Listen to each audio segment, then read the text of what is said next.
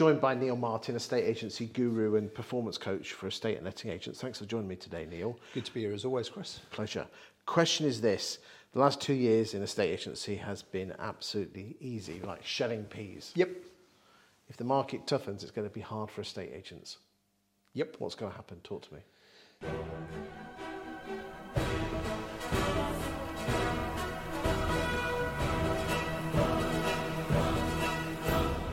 So here's, here's my view. Okay, we've had summer. Does last few years, yeah. Like the last few years, it's all been summer. Here's a tip. Here's something that will interest you. Estate agents in the last two years since lockdown have earned over seven billion pounds worth in estate agency fees. Yeah, That's a lot of money. that's a hell of a lot of money. It's a hell of a lot of money. And let's get slightly controversial and talk about why. Because Christmas is normally the thing that actually makes a lot of people want to move. Yeah. Either because they go, oh, I love you, let's move in together, or they go, I can't stand you anymore and I need to move out. Lockdowns were basically extended Christmases, weren't they? Mm-hmm. Yeah, and they forced a lot of people to go, is the home, you know, even if it wasn't a change in relationship status, it was a, is the home we're living in the right home for us to be in? Then we've had all kinds of government initiatives and incentives that have helped the market, you know, stamp duty and low interest rates and all kinds of stuff. It's changing. It's changing and it's going to be changing rapidly, in my opinion. Yeah, we've had summer. Right now we're in autumn, even if people haven't realised yet. So we need almost like Sean Bean on, on in uh, Game of Thrones on his on his sword saying winter's coming. I've never watched it, but yeah, I've never watched the program, so I don't know about the Watch Sean the third Bean series, moment. but they after that. But yeah, winter's coming. But winter is coming. Are you ready for it? You know, we, we're seeing rising costs on everything. we're seeing increase in fuel costs. We're seeing, you know, all your energy prices. That's being passed on to everything else. We're seeing, you know, I think we're just starting to see the fallout from the impact on businesses of the pandemic. You know, we're just starting to see that. You know, the number of businesses that I've spoken to, not necessarily in the estate agency and letting agency market, because that's been boom, but the number of businesses I've spoken to in other industries where it's been really tough for them, and some of them are struggling to keep their doors open. You know, I've done quite a lot of work in the um, like personal training and gym space. There's gyms that I've worked with that aren't there anymore because what what did gym members do when they couldn't go to the gym? They stopped paying their gym membership. What did some of the landlords do? They put the rent up. They put the rent up when the client hasn't actually got an income. The gym doesn't exist anymore. You know, I've come across several models like that. Retail businesses, you know, um, we're all, all familiar with hospitality being hit. You know, there's lots of businesses that has knocks on, knock-ons on all of the people that work in those businesses and their families. Combination of rising costs, combination of you know some of the incentives being taken away, coming to an end. I think the market's about to get harder. Thing is, it doesn't look like it yet. Because we're filming this in June 22. Yeah, and it doesn't look like it yet. Right now, it still looks easy because right now, you know, you get a, you get some stock on your books, it's gone before you get a chance to really do anything with it. It's just the way it is. You know, if you're someone that's trying to move house, whether that's to rent or to buy, it's really hard to get a property right now. So what is the what do estate agents and letting agents need to prepare for?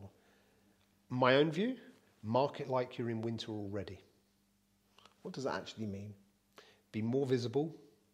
I mean, it's the same advice I actually gave people during the pandemic. It's like, don't be one of the ones that, you know, even if you furloughed everyone, don't disappear, you know? Be, be present, be visible, tell people what's going on. You know, when there's new stuff coming out, talk about it and go, hey, look, I don't know what, what's going to be announced in two weeks' time, but this is where we are today. Be the voice of property in your area. The thing you've been saying for ages about being like the local mayor. Now, do it now. Don't wait until three months, six months, 12 months when interest rates have jumped up a lot. You know, when, when the market's shifting, when repossession. You a- again, I hate to say this, but all of these people that have moved now have done it based on incomes they've got now. What if they haven't got them? They've also done it based on interest rates as they are now. They've also done it based on energy costs and things as they were at the time they were moving. If people's costs are spiraling, if unemployment potentially is actually going to go higher, you know, businesses are going to struggle. If that's, I can't guarantee it, but it's the feeling I get. You know, we're hearing lots of talk of recession. That's what happens in a recession. But even if it doesn't happen or it doesn't happen as bad as you say, still being visible and being out there is still going to be a competitive advantage. being the most marketed agent in your area is never ever going to hurt you. The issue that I see is there's a lot of people right now who feel like they don't need to do it because it's too easy. All, all They- they, all they seem to do is just chuck their listings They're out. winning business anyway, so oh, I'll do that later. Right now, you know, right now I can't keep up. Right now we've got, you know, everything's happening so fast. Haven't got time to focus on the stuff you haven't got time to focus on that you know is important.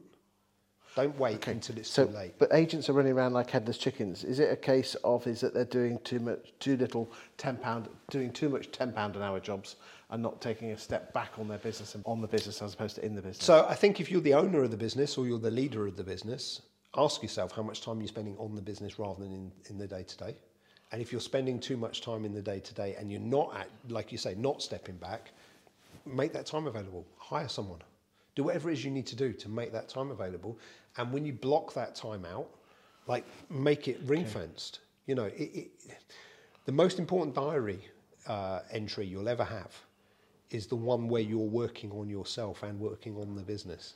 It's not the one where you go, oh, that person needs help, and you know I can jump in because I've done this job before. Is that what you teach? I know you coach a lot of estate agents. Is that what you teach? It really is being accountable, being aware of your weaknesses and strengths, but also just also bringing it out and say, right, I'm on the business. In all seriousness, it's, quite one of the- simple. In all seriousness, one of the reasons to have a coach, you know, regardless of who that is, you know, having someone that holds you accountable can be another agent in, in a different town where you don't compete. It doesn't have to be someone you're paying, but having someone that you you spend a little bit of time, you know, bouncing ideas with and saying, okay, this is my actions I need to do by a certain time, and coming back and saying you've done them.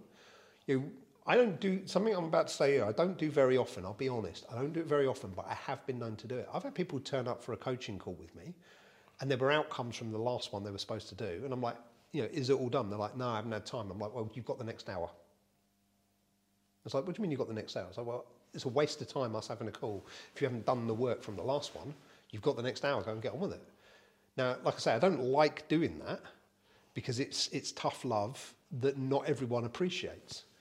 But sometimes it's what we need, and having someone that holds us accountable actually keeps us focused, keeps us focused on the right things. It's quite you know? simple, isn't it? Yeah, it have to do it. But you know, but lottery winners.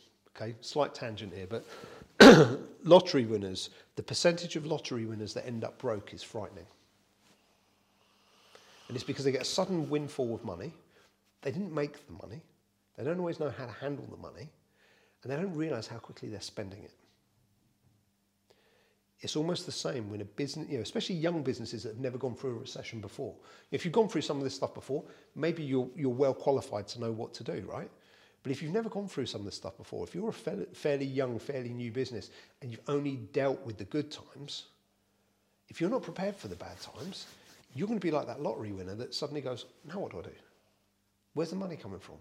How am I going to pay everyone? And if you leave it until it's too late, it's too late. Fascinating insight. Thank you for your time today, Neil. Thanks, Chris.